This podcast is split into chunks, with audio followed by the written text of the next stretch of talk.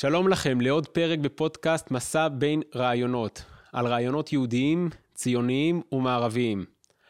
היה זה יוני נתניהו שבנאומו האחרון לחייליו לקראת היציאה לחילוץ החטופים באנטבה שבאוגנדה, שבו הוא אמר, אנחנו יוצאים למבצע במרחק אלפי קילומטרים מהארץ כדי להציל ישראלים, וזה רק בגלל שהם ישראלים ויהודים. כי אם אנחנו לא נעשה את זה, אף אחד אחר לא יעשה את זה בשבילנו. מה שבעצם מונח בדבריו של יוני הוא שכל אדם בישראל, בין אם ירצה בכך או לא, הוא חלק מהלאום הישראלי. או כי ככה האחרים מזהים אותו, או כי כל אדם נולד לתוך תרבות מסוימת, המעניקה לו שפה וצורת מחשבה שהיא ייחודית, לא בין תרבויות אחרות. כפי שכבר קבע אריסטו, כי האדם הוא יצור חברתי בטבעו, האדם הפרטי לכשלעצמו איננו אדם שלם, אלא במסגרת חברתית. במסגרת החברתית-תרבותית, האדם מבטא את מהותו כיצור המפרש את הטבע והסביבה שבתוכם הוא חי. ועל פיהם הוא יוצר את יצירתו האישית. אז הפרק נשוחח על חשיבות התרבות היהודית, ומהי בעצם תרבות יהודית במרחב הישראלי כיום. לשם כך, יש לי את הכבוד לארח את מנהלת מרכז מילטון לחינוך יהודי באוניברסיטה העברית, דוקטור נוגה בינג, שלום לך. שלום, שלום, נעים להיות פה. תודה. איך הגעת בכלל לעסוק בנושא הזה של אה, תרבות, תרבות יהודית? אז אני אגיד שקודם כל, הסיפור של תרבות וחינוך וחינוך יהודי הוא סיפור שנולד מהבית. נולדתי לבית שהעיסוק בחינוך יהודי הוא היה מאוד משמעותי. חינוך יהודי במרחב אה, חילוני או במרחב ישראלי אה, מגוון. אני אגיד שהסיפור הישראלי שלי בעצם מנסה גם לשלב על את מערכת החינוך הממלכתית ואיך היא תופסת ומגבשת ולומדת את סוגיות שקשורות ביהדות. אני גם חוקרת את חסידות או חרדיות, זה גם מעניין לראות את ההיבטים הללו בתוך הקשת הזו, ואני למעשה חיה את חיי תחת הגדרתי בציונות הדתית. אז אני חושבת שכל מיני חיבורים באורחות החיים והניסיון מלמדים הרבה על החברה הישראלית בקשר ה... בקשרה של התרבות. אני גר היום ביישוב מעורב דתי חילוני, זה עוד פרספקטיבה ומשקפיים להסתכל על המציאות התרבותית היהודית ועל האתגרים אה, של כל מה שאומר היום החינוך המשלב בישראל, הניסיונות לפערים, לגשרים אה, במרחב הישראלי. אה, אפשר להגיד שזה מהבית, מהמקום הגיאוגרפי שבו אני גרה, ומהחיים שבהם אני בוחרת היום לנהל את החיים. וזה באמת המשפחה. מתקשר בכלל לנושא של תרבות, שבאמת האדם הוא תבנית נוף מולדתו, והחלטת לעסוק בזה בגלל הרקע שלך. למה באמת תרבות העיסוק בתרבות זה משהו שכל כך חשוב אה, לשלמות האדם. זאת אומרת, בן אדם אה, אומר לעצמו, אני נולדתי חשיבה רציונלית, אני מנהל את חיי על פי חשיבה רציונלית לחלוטין, כן, התבונה הטהורה, אה, ולא מתעניין או שואב כוחות מהתרבות שבה אני חי, מההיסטוריה, מהעם שלתוכו נולדתי. אז אני חושבת שכמו שאמר קליפורד גירץ אה, אה, בספר המפורסם שלו על, על, אה, באמת על תרבות, זה שבעצם התרבות שלנו היא דפוס משמעויות של הרבה מאוד, גם של סמלים, גם של היסטוריה וגם של מילים וגם של שפה, שלמעשה מנסים לעשות איזשהו סדר במאורעות חיים של האדם. ואותו סדר הזה שבאמת מורכב מהרבה מאוד אה, כרגע אמצעים או מילים שאנחנו מכירים, הם באמת הופכים את האדם להיות שלם במובן הזה שיש לו גם קשר לעבר שלו, והוא מודע ומחויב לאיזשהו קונספט תרבותי שמחויב לעבר שלו וגם להווה. אה, יש הרבה, לא מעט הוגים אה, שמתייחסים למאפיינים האוניברסליים של תרבות, מה מאפיין אותנו כבני אדם בכלל ולמה אנחנו מחויבים. יש כל מיני מוות, נישואים, יש זה, זה בעצם מאפיין את כלל בני אדם באופן אוניברסלי, ויש לנו, לתרבות היהודית, את המאפיינים הפרטיקולריים של היהדות שלנו, ואני חושבת שאדם שמנותק מהם, הוא גם מנותק מעצמו. יהיה לו מאוד מאוד מאוד קשה אחר כך להעביר את, ה, את ההמשך גם הלאה, בלי החיבור הזה, באמת החיבור המסורתי, או חיבור של ה, החיבור של העבר. לכן אני כל כך אוהבת את המשנה באבות שפותחת בתורת המסירה הזאת, כי כשאדם מוסר... משה קיבל תורה מסיני, הוא מסרה לישוע ויהושע לזקנים. אצלנו בישיבה זה היה ששרטטו את השרשרת הזאת, כשבסופו של דבר זה מגיע ל... לאותו בחור שלומד עכשיו בישיבה, להרגיש כחלק מאותו... שרשרת uh, המסירה. שרשרת המסירה. אבל יש במסירה הזאת את הרעיון גם של מסר. כלומר, מסירה ריקה היא לא מסירה עד הסוף. מסירה ריקה שאין בה, אפשר למסור, אבל השאלה מה, מה התוכן, או מה, מה אנחנו בעצם רוצים לתת ולהדגיש במסירה הזאת. וסתם מסירה, יש בה את המשמעות של אני מעביר משהו, אבל השאלה היא מה המסר בתוך המסירה, מה הרעיונות, אה, מה הערכים, מה השקפות עולם, מה מנהגים, אה, איזה שפה אנחנו מנסים להשריש בה, איזה סמלים, כל זה לדעתי, מה שאני מבינה, זה המושג תרבות. והתרבות היהודית היא, היא באמת נולדת מתוך הקשר מסורתי. כלומר, זה לא, אדם לא, לא נולד מכלום. כמו שאבי שגיא, פרופסור אבי שגיא אומר, אדם הוא יש מפרש. כל הזמן באיזה מעגל ספירלי של פרשנות, הישענות על עבר, על טקסטים, על ארון ספרים, על מאורעות היסטוריים אה, שקיימים, עם אפשרות כל הזמן בעצם לחדש, לפרש, לראות גם את המקום הרלוונטי ואת האקטואלי לחיים המודרניים וכולי. כלומר, לא להישאר באיזשהו שימור, קופסה, אלא באמת אה, אה, ליצור תנועה בתוך התרבות.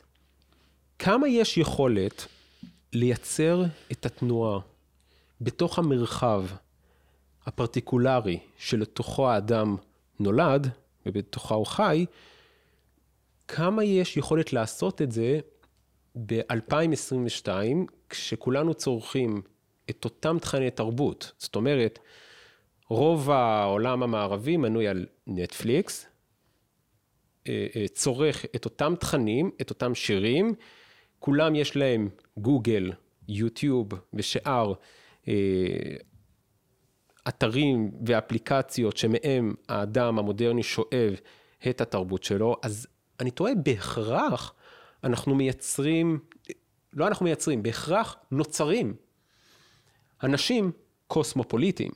כי התרבות זה כבר לא כמו פעם של כל קבוצת אנשים עם, עם מסורת משלה, עם דת משלה, באזורים גיאוגרפיים שונים, ואז את אומרת, אוקיי, אם האדם לא יהיה מחובר לעבר שלו, לתרבות שלו, הוא יהיה מנותק בעצם מעצמו. Mm-hmm. לא, בן אדם היום, יש לו גוגל, הקולגות שלו הם בכלל לא קולגות מהרחוב והקהיל... מהסביבה הקרובה. והסביבה כן. הקרובה בכלל. הוא, לא, הוא, הוא לפעמים בן אדם יכול להרגיש זר בתוך הבית קפה של המדינה שלו, והוא ירגיש ממש בנוח בבית קפה של מדינה זרה. נכון. שאם העולם הגלובלי באמת, אז אנחנו קצת פורצים את גבולות הפרטיקולריים שלנו כתרבות. אה, לכן אני באמת משקיעה, אה, לפחות בעיסוק שלי, אני משקיעה הרבה במקום של חינוך, כי אני חושבת שחינוך, גם מערכת החינוך, אפשר להגיד עליה הרבה דברים קשים בימים האלו, אבל גם מערכת החינוך יש תפקיד מאוד מאוד מאוד משמעותי בהקשרים האלו של תרבות. כלומר, זה הבית גידול לצד המשפחה, לצד המקום ההורי, שגם לצערנו פה הוא קצת ככה אה, מתמסמס לפעמים. המקום ההורי והמשפחה, לצד, לדעתי, מה שאני תופסת היום, מערכות חינוך פורמליות, גם בלתי פורמליות, יש להם משקל אדיר. מול כל האתגרים שרגע, שכרגע הצבת, שהם אתגרים אדירים, שכולנו בתוך גל כזה כבר.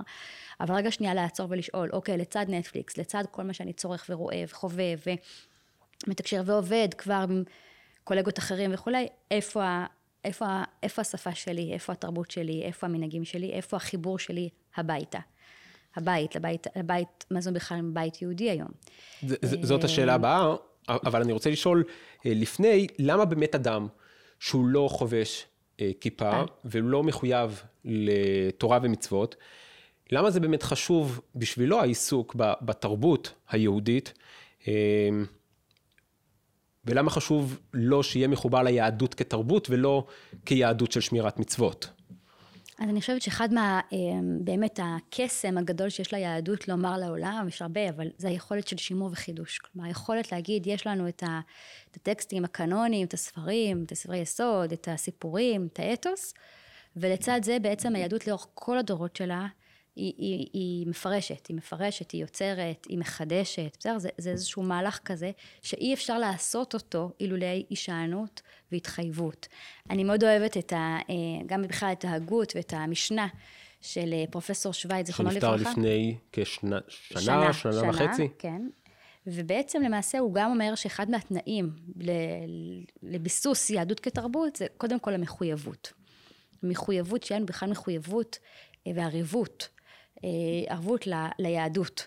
כלומר, אי אפשר ללכת ולקפוץ שלב, אי אפשר ללכת לשלב ה... של העתיד בלי להתחייב לראות את הטקסטים ואת המקורות כי מחויבים ומחייבים אותך. עכשיו לשאלתך, איך אדם או אישה שהם לא שומרים מצוות, לא מאמינים במושג אלוהים, באמת אין להם את ההתרגשות החוויה, החוויה, החווייתית הדתית שלפעמים אנשים שומרי מצוות חווים אותה, איך הם אמורים אה, אה, להרגיש שייכות או חיבור לחגים, למועדים, ל, לפתוח תנ"ך, לפתוח מדרש, לפתוח גמרא, כל זה. אז אני חושבת שיש כל מיני אפשרויות שאגב אני חושבת שכל הסיפור של התחדשות היהודית הצליחה בענק אפשר לומר, בזה שהצליחה באמת להביא לעולם הלא שומר מצוות לאהב בעצם את הטקסטים היהודיים ולהכניס לעולם שלה. בסדר? אפשר לראות הרבה מאוד דוגמאות גם של אומנים וגם של אנשי תרבות ש... שלא מזהים את זה בצורה כל כך דיכוטומית. או שאני מתנגד ואני בועט, כמו לפעמים כך שראו את זה, בעצם ליהדות אין מה לחפש עם המודרניות, ואין מה לחפש עם הציונות ועם הצבריות. זה משהו שאני חושבת שמאוד הצליח. לצד זה אני רואה גם הרבה אתגרים. ואני חושבת שמבחינתי, כל אדם שתופס עצמו כיהודי, צריך להבין שהסיפור של העבר והסיפור המשפחתי הזה, שהוא מחזיר אותנו אחורה, הוא משמעותי לו, ואתה חייב להרגיש בו גם בן בית. איך מרגישים בני בית, או בעלי בית? אז אפשר להסתכל כמו שביאליק בעצם מביא לנו לעולם את החידוש, מה ההבדל בין התרבות הארץ ישראלית היהודית לתרבות האוניברסלית הגלותית כביכול, והוא אומר פה שני מאפיינים נורא מעניינים. אחד זה המושג של ארץ ישראל, המדינה שלנו, עצם זה שאנחנו מחוברים פה ואנחנו יוצרים פה, והדבר השני ושוב משמעותי יותר, זה שזה שהוא טוען שאנחנו כבר לא רק פסיביים, רק נהנים מתרבות, כמו ש... גם... לא נהנים רק מתרבות, כמו שאפשר ליהנות באותו יהודי בגרמניה או בפולין, אלא אתה יכול גם עכשיו, אתה בעצם הופך להיות יוצר. נכון. ואתה הופך להיות אקטיבי, ואתה הופך להיות חלק, זה שלך. אתה גם, אתה גם, יש לך פתאום את ההזדמנות לבטא צדדים באישיות שלך. בדיוק. אתה גם יוצר, אתה גם עובד, אתה גם פועל, אתה גם מדבר בשפה. התוצרים שאתה, הם תוצרים שלך. עצם זה שאדם פעיל ושותף, ולא רק מקבל איזושהי תורה מסיני ו... במצב כנוע, אלא פעיל, אלא שותף, אלא מייצר, אלא חוגג. זה הדבר שמבחינת ביאליק בעצם מייחד את התרבות היהודית מהתרבות האוניברסלית הכללית. אז גם המיקום הפיזי והגיאוגרפי, אבל גם את העובדה שבו אנחנו יוצרים ומרגישים בעלי בית. עכשיו, שאלה נורא נורא מעניינת אצל תלמידים, אפרופו בבתי ספר ממלכתיים בישראל, זה איך הם נותנים להם תחושה שהם יכולים להיות בעלי בית על הטקסטים. אני אגיד לך, אחת מהתחלואות, זה שאני רואה בבתי ספר, שאני עובדת הרבה מאוד עם בתי ספר ממלכתיים. שכל פעם שצריך ללמד מקצוע שקשור במושג יהדות, לוקחים את מורה עם הכיסוי ראש או את המורה עם הכיפה. כי הם מייצגי הדת. ויהדות שווה דת. לא משנה אם הם יודעים איך ללמד, לא יודעים איך ללמד, לא משנה אם הוא בכלל מומחה לפיזיקה, מורה להתעמלות גפנית, אתה עם כיפה אתה מלמד. עכשיו, זה תחלו, באמת, זה, זה חולי ממש. וזה עצוב שמנהלים בערי השכלה וידע ואינטליגנטים, זה האוטומט שלהם. זה האוטומט. ואני רוצה לראות איפה מנהלים יכולים לתת את היכולת ללמד יהדות, לא לגופים חיצוניים שמייצגים דת מסוימת, עוד, לתוך, הבתי, לתוך המורים החילונים בתוך בית הספר. אלא כחלק ש... מהתרבות הלאומית, את אומרת. בדיוק. ש- שהתלמיד ירגיש שיש לו מקום ליצירה משל עצמו בתוך התרבות שבתוכה הוא חי. לגמרי. כשאני מקבלת, אה, מראיינת סטודנטים שבאים ללמוד באוניברסיטה, בכל מיני תוכניות שקשורות בחינוך, או חינוך יהודי, או מקרא וכולי, אני שואלת אותם מי הדמות שמשפיעה עליכם, אז אני יכולה להגיד שאני גאה בסטודנטים שאומרים לי, כשהיינו תלמידים, היה לי מורה, ואני שואלת, מי היה המורה שלכם? מה הזהות שלו? וכשהם אומרים לי שהיה להם מורה לא שומר מצוות, שלימד אותם וגרם להם לאהוב ולפתוח איתם דף גמרא, אז אני אומרת, פה יש הצלחה. כי זה כבר אומר שבית ספר יכול להגיד, אני גם בעל בית של דף הגמרא, וזה לא רק שייך, או לא רק יהיה מופקד בידי אה, המורה עם החובש הכיפה, או המורה עם הכיסוי הראש. עכשיו לצערי אנחנו לא, לא נמצאים שם מספיק, ולשם אני חותרת. די עם כל מיני קריאות חוץ רק של גופים, אלא שאנחנו נוכל לייצר בתוך מערכת החינוך את המודלים האלו שלנו. וברגע שתלמיד ירגיש שזה שלו, והוא שותף ליצירות האלה, ולטקסטים האלו, וזה לא רק שכתוב רבי, או רבי, או רבי, אז ישר זה הופך להיות הדתה, אלא שיש בתוך גם סיפורי רבי יוחנן בן זכאי, וגם הבעל שם טוב, וגם הלל הזקן, וכל אותן תדמיות שבעצם מייצרות אותו אנטגוניזם לפעמים, אותן דמויות גבריות עם זקן, וזה שטריימל על הראש, אז אני חושבת שברגע שהוא, שיבינו שמאחוריהם יש ערכים, אגב, ערכים יכולים להיות ערכים אוניברסליים, כבוד, צדק וכו', אבל יש להם גם מסרים יהודיים. ויש לו ב-2022 יכולת והבנה להרגיש שהם גם שייכים אליו. התחלת לנגוע בזה לפני, השאלה שלי היא, איך נוכל לשמר את זה באמת בלי מחויבות? את מקודם הסברת בהרחבה על זה שצריך גם את ה... כדי שזה ישתמר, אנחנו צריכים שאנשים יהיו מחויבים לזה. איך יוצרים את המחויבות הזאת למישהו שהוא לא דתי, אין לו ערך עליון, אין לו אלוהים, כן, הוא לא מאמין באלוהים. איך יוצרים את המחויבות הזאת? ו, ובסופו של דבר, תראי, בשנות ה... משנות ה-60 התחיל גל מאוד אה, גדול בקיבוצים. Mm-hmm. על יצירת אה, תרבות יהודית, נכון. את בטח מכירה. אה, ביקורים זה כבר לא היה רק חג של קציר, אלא חג של יהודי, של יבול וחג האסיף. חקלאות. חקלאות וציונות. וזה לא היה רק כאילו סוציאליזם ושוויון. הם באמת ניסו להכניס תכנים יהודיים, טקסי בר מצווה, חתונה, לוויה, ו... וזה לא שרד בסופו של דבר. מה זאת אומרת זה לא שרד? יש היום כמה קיבוצים מאוד אה, אה, בודדים, אה, והגל הגדול לא שרד. והשאלה שכאילו, בסוף הסיבה שזה לא שרד. היא אומרת משהו. היא אומרת שהיא בלי מחויבות עמוקה זה לא רק בלי מחויבות, זה גם, זה גם, זה גם בלי מחויבות, אבל זה גם אה, בחירה מושכלת לצנזר או לדלג או להתעלם ממושגים כמו אלוהים, ממושגים כמו אמונה, ממושגים כמו דת. כי ברגע שלא מדברים עליהם בידיעה שזה, שזה נפיץ, שזה הדתה, שאני לא מאמין, אז למה לדבר על זה? ברגע שבעצם בוחרים לדלג או להתעלם, או לצנזר מתוך הטקסטים של הגדה של פסח את החלקים שמופנים אל הדת או אל האלוהות וזה, ואת זה לצנזר ולעבור רק לחלקים היותר, אני אגיד, הומניים, אוניברסליים, אז אני חושבת שלפעמים זאת, זה יכול להיות אחת מהסיבות שזה לא שורד. למה זה לא שורד?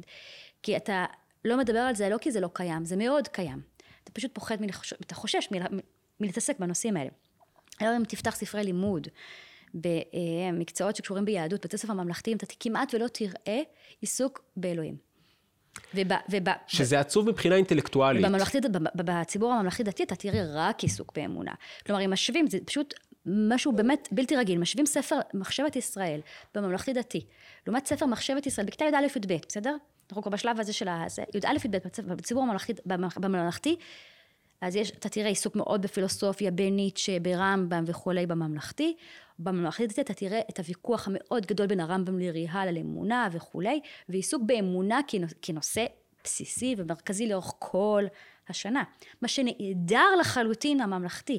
עכשיו, תלמידים משוועים לשיחה על אלוהים. ו... משוועים לשיחה על פוגש, לא פוגש, מתחבר, לא מתחבר, מאמין, לא מאמין. אי אפשר שלא, כי זה עצוב מבחינה אינטלקטואלית. ברגע שרוב העולם, גם היום, 2022, רוב העולם הוא מאמין, בצורה כזו או אחרת. רוב העולם הוא דתי.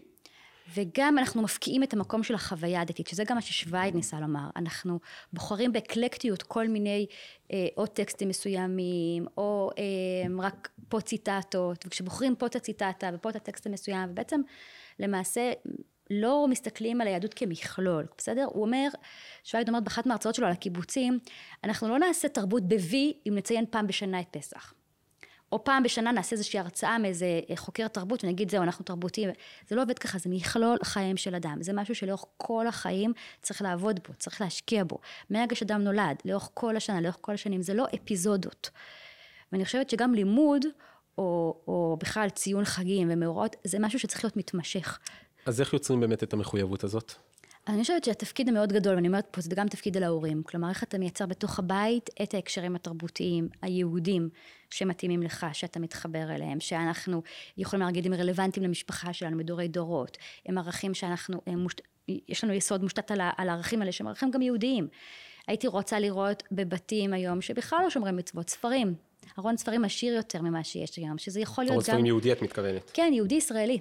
בסדר? אני אומרת, יהודי הוא לא חייב להיות רק שיש שם שו"תים. ואת עולם המצוות, העולם הטריטוריה הדתית ההלכתית בהכרח. יכולה, אני רוצה לראות שם את זלדה.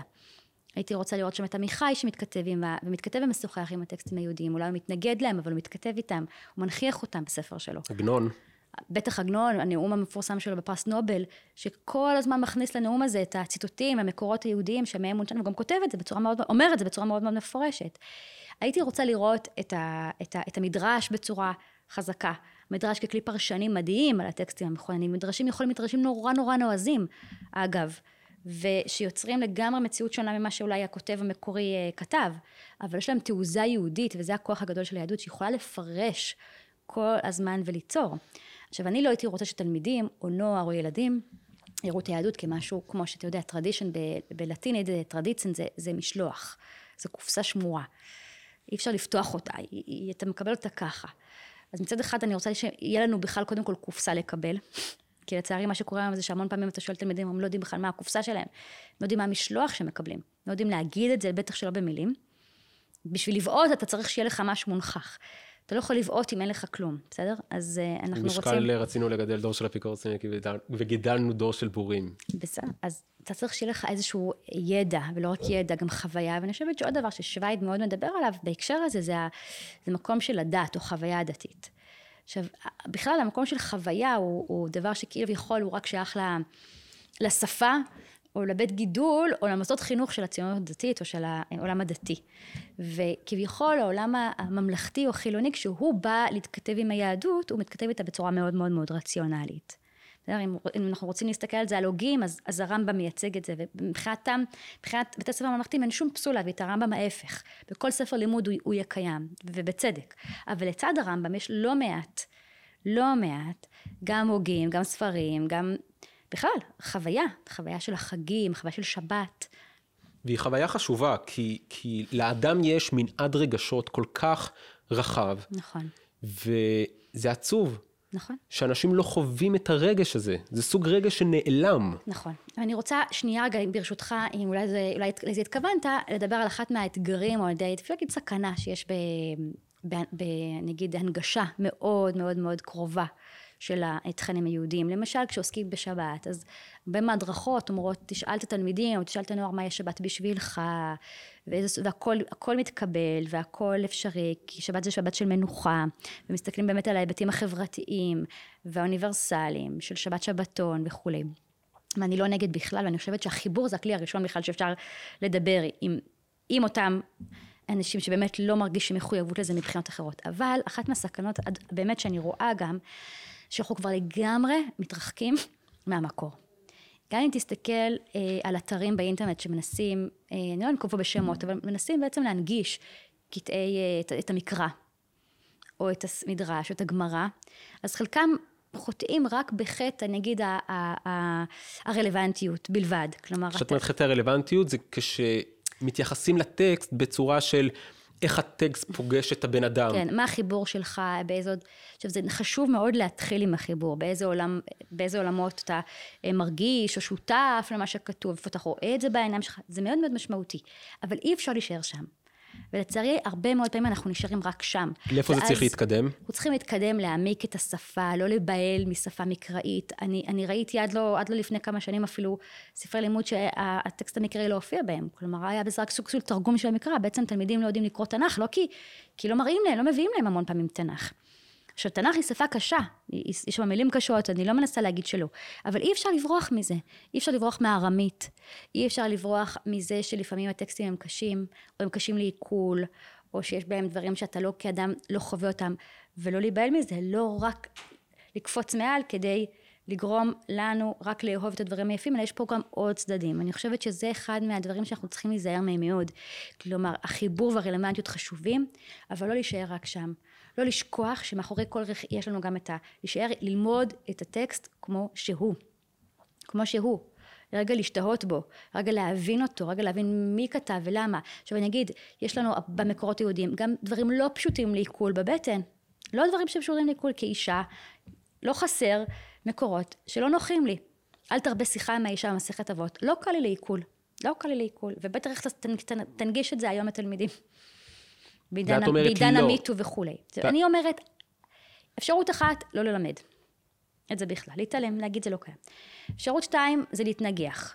אפשרות שלישית זה בעצם ללמוד את המשנה הזאת, כפי שבניסיון להבין איך כתבו, מי כתב אותה, באיזה תקופה היא נכתבה, ללמוד את התכנים שלה, לנסות להבין את ההקשר שלה. את ההקשר התרבותי, אפשר הקשר לא ההיסטורי. להסכים, את אומרת, אבל חשוב ללמוד את הטקסט כפי שהוא, בלי להתעלם או להתנגח, אלא פשוט ללמוד. כן.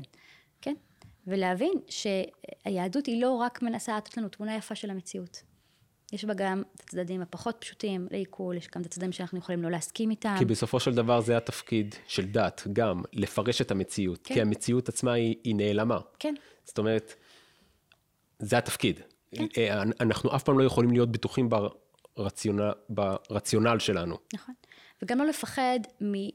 שלא, שלא, אה, שלא נפגוש רק את המקום הביקורתי בהכרח ורק אותו. כלומר, כשמנגשים את דוד המלך, אז אני פוגשת תלמידים שמכירים רק את הביקורת על דוד, וכבר רק את המדרש הפוסט-מודרני על דוד, ושנייה שוכחים רגע את ההקשר של, את כל ההקשר של דוד. עכשיו, אפשר לראות אותו בהרבה מאוד כיוונים, אפשר גם לתת הרבה ביקורת על ההתנהלות שלו ועל המלוכה שלו וכולי. לא אומרת שלא, רק צריך להסתכל על זה מכלול הרבה יותר רחב בעיניי, ולא להסתפק רק בצד ביקורתי שנוח לנו כרגע לבקר דמות מקראית כזו או אחרת, בסדר? ו- או לצד זה יש את התפיסה היותר חרדית, שבכלל לא נותנת לביקורת להישמע. ואז חסר את היצירה ואת ההתחדשות. יצירה, פרשנות, התחדשות, וגם זה חוסם, חוסם מהאדם שיש לו, יש מפרש. לפרש מציאות, כי חוסמים אותו כל הזמן. אתה לא יכול לפרש, אתה לא יכול ליצור, אתה לא יכול לחשוב משהו אחר. יכולים לקבל את העובדות כמו שהן, שזו החבילה הסגורה שדיברתי עליה.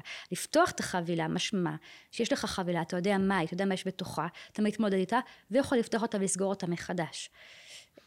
אז אולי באמת בהמשך לקריאה שלך אה, להרחיב את ארון הספרים הביתי ולמלות בה גם, אה, ולמלות בו גם ספרים יהודיים של תרבות ישראלית יהודית, אז אולי באמת כדאי שכל אה, מאזין ששומע אותנו או צופה בנו, שישב עם, עם עצמו ויערוך רשימה של אה, עשרה ספרים, שאותם הוא חושב שצריך להכניס לארון הספרים היהודי שלו בביתו, ובאמת התרבות היהודית היא באמת אה, ייחודית בזה שיש המון ספרים. זאת אומרת, זה לא כמו עמים או תרבויות אחרות שחסר, אה, שחסרים בהם אה, וגם ספרים, היופי שכל הזמן אנחנו רואים עוד ועוד חדשים על המדף. כלומר, זה לא... ומגלויות שונות גם. נכון. זאת אומרת, אה, אפשר ללמוד הרבה על היהדות כשלומדים דרך ספרים שיצאו במרוקו, תימן, פולין ו... וספרד העתיקה. כאילו, אה, זאת אומרת, לפני העת המודרנית. וגם זרמים ישנים ביהדות שיכולים להתייחס לאותו ספר בראשית.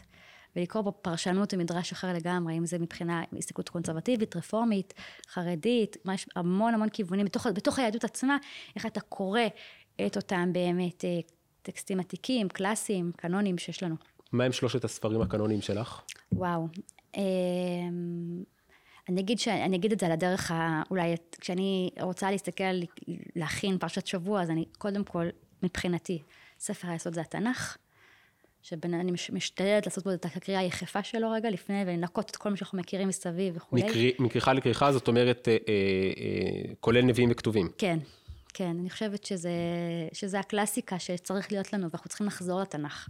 הרבה מאוד פעמים, לפעמים שוכחים, נזכרים בסיפורי הגננת, אבל יש לתנ"ך הרבה מאוד רבדים. אה, מבחינתי, אה, כל הסיפור של מדרש הוא, הוא חזק מאוד. אה, אני מאוד אוהבת את ההסתכלות הפרשנית של המדרש סביב בעצם הקריאה ההיסטורית. אה, באופן אישי אני מאוד מחוברת לחסידות. אז כל ספר חסידי שבעצם מפרש את המציאות סביבו, סביב, סביב דרושים של פרשת השבוע, אבל נותן לי כנוגה ב-2022 קריאה גם להבין את המציאות ההיסטורית וגם להביא את הבשורה החדשה שהחסידות הביאה לעולם. מאיפה את אה, מחוברת לחסידות? גם משפחה, אה, כל מיני... של איזה חסידות? בויאן, חסידות מלכותית. כן. אה, מאמינה מאוד מאוד בספרות החסידית, כי היא מביאה גם חידוש, אפרופו שימור, משמרת את ה... התנועה החסידית. עצמה היא תנועה מודרנית וחדשנית מאוד. ומהפכנית. ומהפכנית. אה, שאלה מה קרה לה בעשרות שנים האחרונות. מאז קום המדינה, נכון, אבל אני, אבל אני חושבת שלהיזכר רגע ב, בדרושים, ב, אני אומרת אפילו גם ספר התניא, ספרי, ספרי רבי נחמן, אבל לא רק הקלאסים האלו, גם כל דרוש חסידי שלמעשה יוצר מדרש שמביא את הערכים החסידיים או את ה, אה, באמת השקעות העולם החסידית לתוך, לתוך, לתוך הטקסט המקורי. זה פשוט תמיד מדהים אותי לקרוא פסוק מתוך הפרשה ולראות איך הדרוש החסידי הרחיק אותה לגמרי כביכול מהמקור לדברים שמאפיינים או מעניינים אותו. אם זה הצדיק, אם זה יחסים בין אדם לאלוהים. לא משנה מה, זה פשוט תמיד מפתיע אותי מחדש כמה אפשר ללכת רחוק. וזה הכוח היפה שיש לארון הספרים היהודי. ואולי בהמשך לפרשנות לדרושים, אני חושבת שמבחינתי הספר השלישי זה זלדה. Hmm. זה, שירת, שירת זלדה. כשהיא אומרת אה, את הקולות ואת הברקים ששמעתי מסיני, זה, היא, היא מביאה את הקולות והברקים שהיא שומעת מסיני לתוך השירה שלה, והיא לא מפחדת מהם.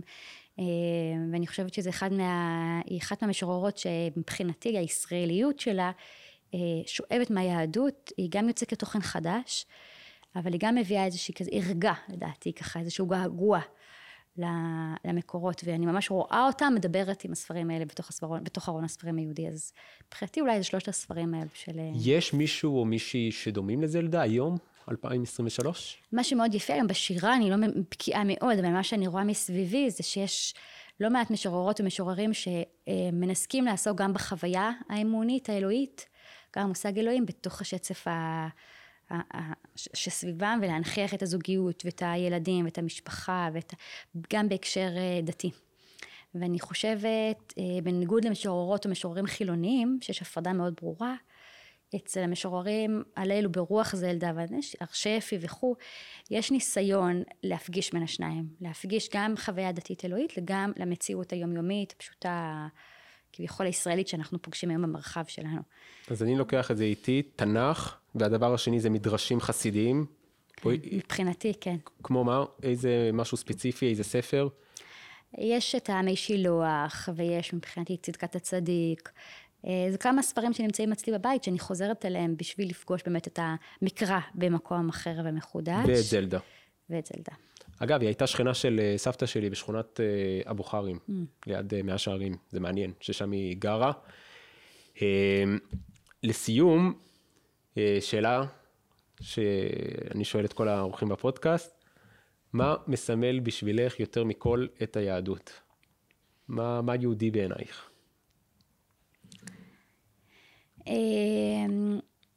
אני אגיד אולי יום בשבוע, הרגע ביום שישי הזה, שנהיה לפני שבת, הוא מבחינתי תמיד נורא נורא יהודי, לא משנה איפה אני נמצאת בעולם או בחיים. זה מבחינתי השעה הכי יהודית שיש לי. אבל היא השעה הכי לחוצה. הכי לחוצה והכי אה, מטרידה, וכשאתה נמצא בחו"ל, אז בכי, איך, איך השבת תיראה רגע לפני שזה קורה. אה, היא בעיניי, היא בעיניי איזשהו קסם כזה, גם מה שקורה במרחב הציבור הישראלי בשעה הזאת, המוזיקה, ה... אה, ירידת מתח הזו וכולי. אה, יותר משבת, אני אגיד אפילו. הרגע הזה שנייה רגע לפני שבת הוא מאוד מאוד יהודי מבחינתי, ואולי מסמל לכם מבחינתי זה משפחה, משפחה יהודית או משהו קורה במרחב המשפחתי הוא, הוא מאוד מאוד מאוד חזק לי. שזה באמת גם, ה... בהקשר של תרבות, כן.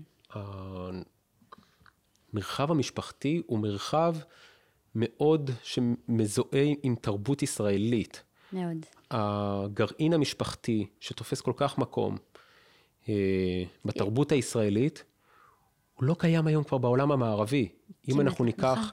אה, ארוחות שישי במשפחות נכון. חילוניות, זה משהו שעושים, לא עושים את זה בעולם, איזה כריסמס עושים, אה, זה שכל שבוע עושים נפגשים. ארוחות, כן. ונפגשים בצורה משפחתית, זה ערך בל יתואר גם להורים וגם לילדים.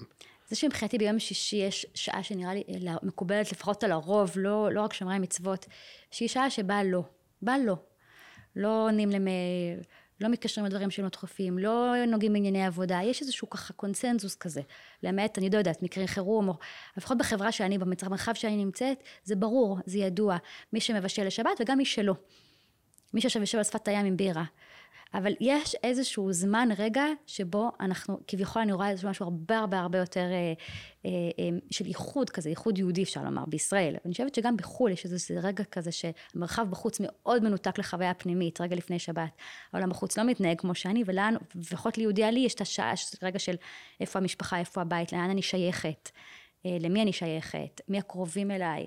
זה רגע שבו אני מרגישה את השייכות המאוד מאוד חזקה הזאת. אה, מי, מי איתי, מי לא איתי, גם אם אני לבד, אז למי מתקשרים להגיד שבת שלום. אבל להגיד שבת שלום לסבא וסבתא, כבר לצערי, אה, חוץ מסבתא אחת לא בחיים, אבל הטקס הזה שמגיל ילדות, אני יודעת שאני צריכה להתקשר לסבא וסבתא. וואו, איזה להגיד, עוצמתי להגיד, זה. להגיד, להגיד, להגיד שבת שלום לפני שבת, כן. זהו, שיחה של דקה. לחשוב כמה זה מחזק את הקשר. זה, זה הסיפור, גם לא רואים, גם לא נפגשים, אין דבר כזה להכניס שבת ולהגיד שבת שלום להורים. ואם זה קורה לפעמים וזה, זו תחושה שלי לא פשוטה. אבל להגיד את השבת הזאת, וזה לא רק אצלי, אני מכירה את זה אצל הרבה מאוד גם אנשים. אצלנו, גם, אצלי, גם אצלי במשפחה. אני להגיד מגיל... שבת שלום, להגיד שבת שלום לסבא וסבתא, וגם כשאתה נמצא לא במרחב הישראלי, אז המקום הזה לא לשכוח להתקשר רגע לפני שבת. השעה הזאת היא שנייה רגע לפני שהשבת נכנסת, אז זו שעה שאני שואלת את עצמי, לאן אני שייכת, ולמי אני שייכת, ואם אני מרגישה שייכת, ובמה, ובאיך. אמ, וזאת סוגיה שמבחינתי היא מאוד משמעותית. פגשתי, אני מדברת הרבה עם חברה שכרגע הם בחו"ל, שנתיים, וכשהיא מתקשרת, מתקשרת בשמונה בבוקר. והיא אומרת לי, אני, זה מוזר לי נורא לנהל את השיחות האלה כל כך מוקדם בבוקר, ולא את השעה לפני שבת. יש משהו שמפספסים בו ב, נכון. ברגע הזה. של נכון. ה, להרגיש, את היהוד, להרגיש את היהדות הזאת בדיוק בדקה הזו שלפני, רגע לפני צפירה, או רגע לפני שנכנסת שבת, ו... התיאור שלך על, על השבת ועל היום שישי ועל ה- להתקשר לסבא וסבתא והארוחות שישי, זה מסכם בצורה הכי טובה את מה שדיברנו עליו בשעה האחרונה, כל הפרק, על כמה שהאדם באמת יותר שלם כשהוא קשור לסביבה שלו, לעבר שלו, לתרבות שלו, ולא חי כאינדיבידואליסט בעולם ומסתובב אה, בלי להיות אה, קשור להיסטוריה. נכון. וזה דבר מדהים, ותודה רבה. תודה ממש לכם. שבאת. תודה רבה היה רבה. לעונג ולכבוד רב, ו... תודה. את הפרק הזה, יחד עם שאר הפרקים, תוכלו למצוא בערוץ היוטיוב ובכל אפליקציות השמע להאזנה. אני רוצה להודות לכם, המאזינים, על המשובים שאתם שולחים. ואם יש לכם הערות לשימור או לשיפור, אתם מוזמנים ליצור קשר בדף הפייסבוק, בטלגרם ובטוויטר של פודקאסט מסע בין רעיונות. אשמח להזמין אתכם לעשות מנוי לערוץ ולדרג אותנו באפליקציות השונות. יחד נגדיל את קהילת המאזינים ונעשה את ישראל למקום טוב יותר.